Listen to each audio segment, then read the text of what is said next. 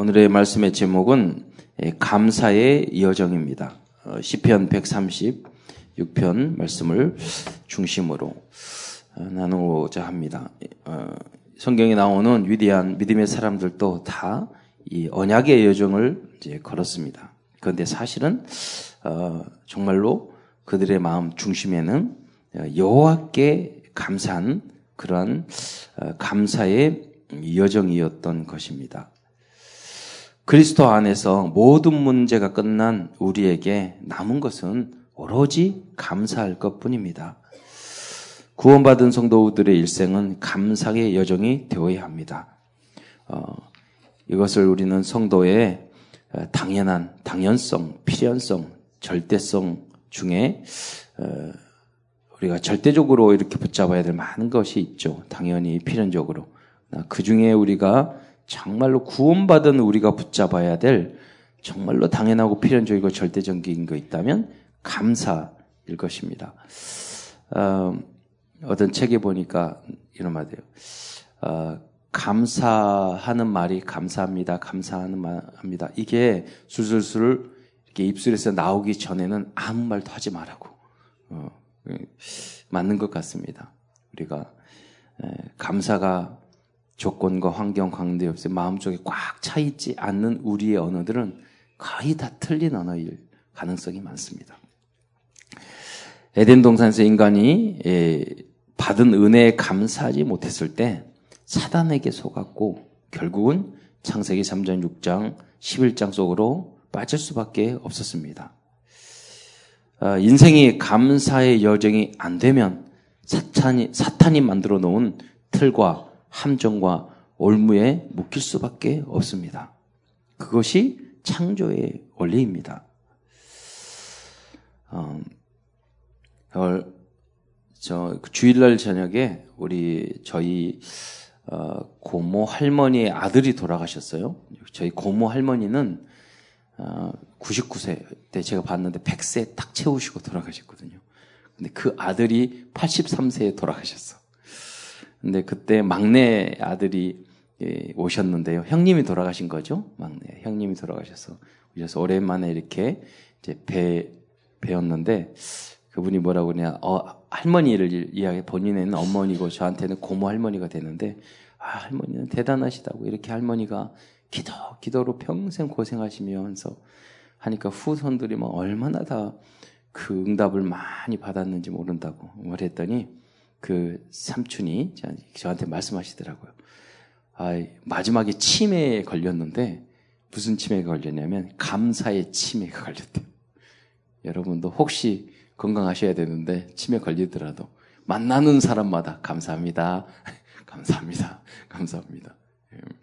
이게 잠재의 의식 무의식 속에 담겨져 있는 거죠. 지금부터 속사람을 바꾸시기 바랍니다. 이게 불명, 저기에 불명, 여기에 마음이 안 들고 저기에 마음이 안 들고 그 사람은 절대 복받을 수가 없어요. 그렇잖아요. 있는 것도 다 안 돼요. 잘 한계가 있어요. 별거 아닌 것 같죠? 안 그렇습니다. 여러분 자신과 여러분 후대에게 굉장히 많은 손해가 있어요.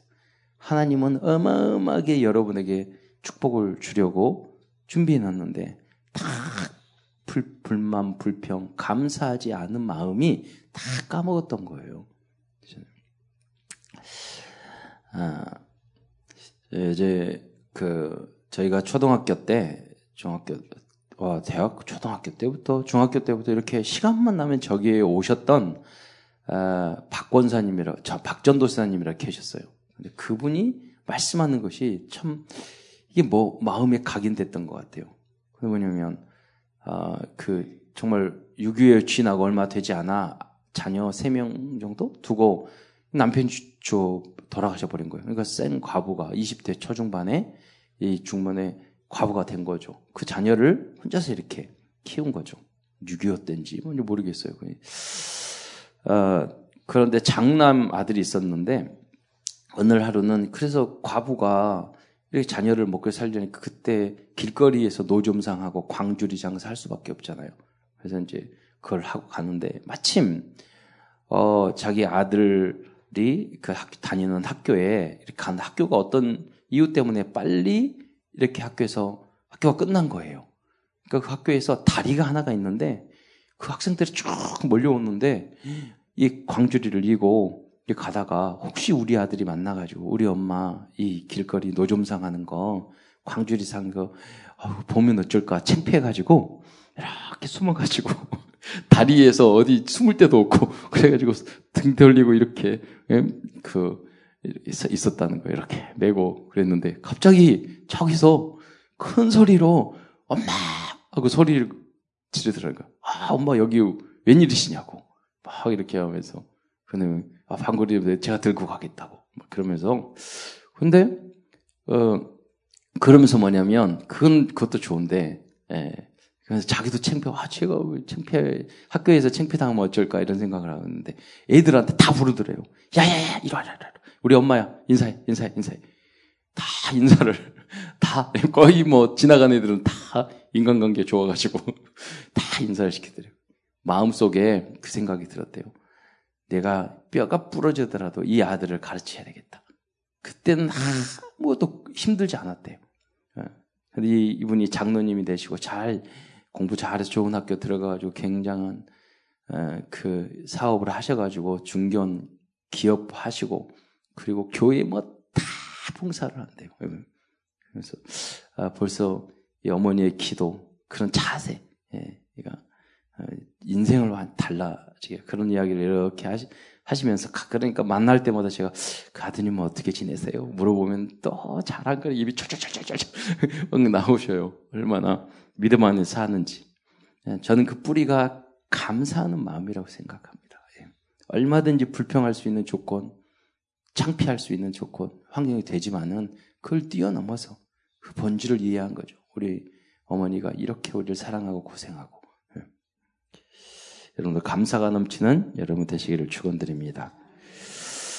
어, 큰 첫 번째로 우리가 렘넌트 일곱 명의 우리가 감사의 여정에서 살펴보자 합니다. 이 세상에 살다 보면 감사할 수 없는 조건과 환경이 너무나도 많습니다. 그러나 렘넌트 일곱 명은 감사하기 어려운 언약의 여정을 걸었지만 그 인생을 여호와께 감사하는 여정으로 바꿔버렸습니다. 이게 가장 시작이에요. 여러분. 어떻게 보면 구원받고 이 싸움인지도 몰라요. 오히려 여러 가지 환란을 만나고도 온전히 기쁘게 여기라고 했잖아요. 그게 하나님의 방법이죠. 그게 영적인 절대 원리입니다. 그 말씀에서 벗어나는 하나님도 어쩔게 할 수 없어요. 첫 번째 인물은 요셉입니다. 대부분의 사람들의 가정 환경을 보면 감사할 수 없는 조건이 많습니다. 어떤 사람은 가정 환경을 탓하며 살다가 자기의 인생을 망치는 사람들도 많습니다. 그러나 요셉은 복잡한 가정 환경과 뭐 어머니도 여러 명이고 형제도 여러 배에서 태어나고 뿐만 아니라 자신을 노예로 팔아버린 형제 형들이었지만 여호와께 오히려 감사했습니다. 결국 총리가 되었죠. 총리가 되기 위해서 감사한 게 아닙니다. 오로지 주님이 나와 함께 하셨다는 그 임만의 축복을 생각하면서 조상들의 언약을 붙잡고 어, 감사할 때 하나님이 미래에 받을 응답까지 다 보여준 거예요. 그 비전을. 그러니까 걱정이 없는 거죠. 그게 이면 계약이죠. 무엇인지 모르겠는데 하나님 나를 복 줄 것 같아. 응답 줄 것 같아. 이게 있어야 돼요. 여러분. 무엇인지 모르는데 저주 올 것 같아. 이게요. 불안해. 이게 하나님 떠난 사람들의 많은 상태라니까요. 두 번째, 가지고 있던 것들을 뺏겼을 때, 우리의 뜻대로 안 됐을 때 우리는 감사하지 못합니다. 그러나 가만히 생각해 봤더니 이 모세, 두 번째 사람 이 모세는 애굽의 왕자의 제아를, 자리를 빼앗기고 광야에 삼사십 년간 살았지만 감사의 제사를 해보겠습니다. 저는 묵상에 처음엔 좀 원망을 했을 것 같아요. 근데 나중에 가만히 생각했더니 왜 하나님이 불렀을까? 그 모든 것을 주, 주, 하나님의 절대 주권에 맡기고 오히려 정말로 하나님 앞에 난 부르니까 내가 난 그런 건 안 하겠다 할 정도로 어, 거기에 순종했던 거죠. 그러자 평생 광야에서 그 어린 양의 피, 양의 피를 감사의 제사의 피를 드릴 수 있는 응답을 누리게 되었고 이스라엘의 영적인 지도자가 되었던 것입니다. 사무엘입니다. 사무엘은 어려서부터 부모님을 떠나 교회에 살았지만 한 번도 불평하지 않고 감사 속에서 하나님이 주신 천명을 감당했습니다. 여러분 자녀 중에 내일부터 부모님 다 버리고 다 계시는데 우리 교회에서 살라고 그러면 불평하지 않을 사람 한 명도 없을 것 같아요. 내가 왜 집 놔두고 교회에 살아야 돼? 사무엘의 입장이죠. 어떻게 보면. 그런데 감사했어요. 하나님의 은혜죠. 이 은혜가 여러분과 여러분의 후대에게 있기를 축원드립니다. 어, 네 번째, 다윗입니다. 다윗은 사울 왕이 십 년 동안 죽이려 따라다녔지만 하루에 일곱 번 감사의 찬양을 드렸습니다. 엘리야입니다. 엘리야는 엄청난 위기 앞에서 예, 아, 앞에서도 감사했습니다. 그때 기적을 체험하였습니다. 이때 하나님께서는 엘사와 같은 제사를 붙여줄 뿐만 아니라 바알에 무릎 꿇지 않는 칠천 명의 그런 제자와 팀도 주께서 붙여주셨습니다. 이사야입니다. 죽음 앞에서도 이사야는 죽, 이사야는 톱으로 켜서 죽음을 당했거든요. 오직 어린 양을 생각하며 어, 복음을 정리했습니다. 네. 어, 다음은 사도 바울과 디모데입니다. 너무나 고통스러운 고난과 어려움을 당할 때 우리는 감사하지 못합니다. 그러나 사도 바울과 디모데는 매를 맞고 감옥에 갇혔지만 찬양하며 감사하였습니다. 큰 두 번째, 우리는 감사의 여정을 왜 걸어야 할까요? 그거는 이유가 없어요. 첫째, 하나님의 말씀 명령이기 때문입니다. 감사하라 그랬잖아요. 두 번째, 감사는요 흑암을 꺾는 최고의 비결입니다. 여러분 여러 가지 문제 어려우면 아 이것도 감사합니다. 감사합니다. 사탄아 물러가라 그러면 여러분 어, 그 흑암이 꺾일까요? 아니에요. 이것도 감사합니다. 이런 분도 감사, 이런 조건도 감사합니다. 그러면 사단이 벌벌 떠는 거예요. 뭐 틈이 없어요. 감사하는 사람에게 무슨 틈이 있겠어요? 시험거리가 있겠어요. 세 번째, 감사는 모든 위기와 어려움을 이겨낼 수 있는 절대적인 문이기 때문입니다. 여러분 안 보입니다. 감사하지 못하는 사람들에게는 주변에 다 열문이 열려 있어도 안 보입니다. 그러나 감사하는 사람은 모든 것이 문입니다. 사방에 우겨싸임을 당하였더라도 다 날아가 버리는데 뭐. 네 번째, 감사하는 마음은 새로운 감사의 열매를 맺는 못자리와 같은 역할을 하기 때문입니다. 다섯 번째, 하나님 자녀인 우리는 영원한 감사해야 될 이유가 뭡니까? 영원 하나님의 나라가 이미 보장되어 있기 때문입니다. 이중표 목사님 말한 것처럼 별세의 신앙을 가져야 된다고. 그 뭡니까? 우리는 여기에 살지만 우리는 하나님의 나라에 있는 것처럼 예, 그런 마음을 별, 이 땅에 있지만 하나님의 나라에 있는 별다른 세상에 사는 것처럼 그렇게 살아야 되는 거예요. 그게 그리스도인인 줄 믿으시기 바랍니다. 이게 연약해서 안 되기 때문에 예외가 필요하고 말씀이 필요한 것입니다. 오늘 본문을 시편 백삼십육 편 어, 이 내용을 이 쭉 읽어보면은 오늘 읽을 때 일 절부터 사 절까지 읽었는데요. 어, 백삼십육 편 오 절부터 쭉 보면 창세기부터 시작해서 가나안 땅에 들어갈 때까지 모든 여정을 그려가면서 이렇게 순서적으로 쭉 감사를 하고 있는 걸 볼 수 있습니다. 백삼십육 편 오 절을 보면 어, 천지 창조부터 감사합니다. 지혜로 하늘을 지으신 이에게 감사하라. 제가 쭉 읽겠는데요. 또 육 절에 보면 땅을 물 위에 펴신 이에게 감사하라. 칠 절에 큰 빛을 지으신 이에게 감사하라. 팔 절에 해로 낮을 주관하게 하신 이에게 감사하라. 아홉 번째 구 절 달과 별을 별로 밤을 주관하신 이에게 감사하라. 여기까지는 창조주 하나님을 감사하는 겁니다. 십 절에 보면 애국의 장사. 여기 애국에서부터 더 이제 출애굽하는 과정, 광야까지 이제 그 다음부터는 스케 언약의 여정 그 스케줄이 나옵니다. 십 절에 보면 애굽의 장사를 치신 이에게 감사하라. 십일 절에 이스라엘을 그들 중에서 인도하여 내신 이에게 감사하라. 십이 절에 강한 손과 편팔로 인도하여 내신 이에게 감사하라. 십삼 절에 홍해를 가르신 이에게 감사하라. 십사 절에 이스라엘을 그 가운데 통과하신 이에게 하게 하신 이에게 감사하라. 십오 절에 바로와 그의 군대를 홍해에 엎드려 뜨신 이에게 감사하라. 십육 절에 그의 백성을 인도하여 광야를 통과하게 하신 이에게 감사하라. 어, 십칠 절에 큰 왕을 치신 이에게 감사하라. 이 광야를 지나는 가운데 이들을 방해하는 많은 왕들이 있었거든요. 또 십팔 절에 유명한 왕들을 죽이신 이에게 감사하라. 십구 절에 아모리인의 왕 시온을 죽인 이에게 감사하라. 시, 바산 왕 옥을 죽인 이에게 감사하라. 이게 가나안 땅 들어가기 전에 이런 이제 왕들이 있었죠. 이십일 절에 그들의 땅을 기업으로 주신 이에게 가나안 땅을 기업으로 주셨죠. 이십일 절에 곧 그 종 이스라엘에게 기업으로 주신 이에게 감사하라. 이십삼 절에 우리를 비천한 가운데서도 기억해 주신 이에게 감사하라.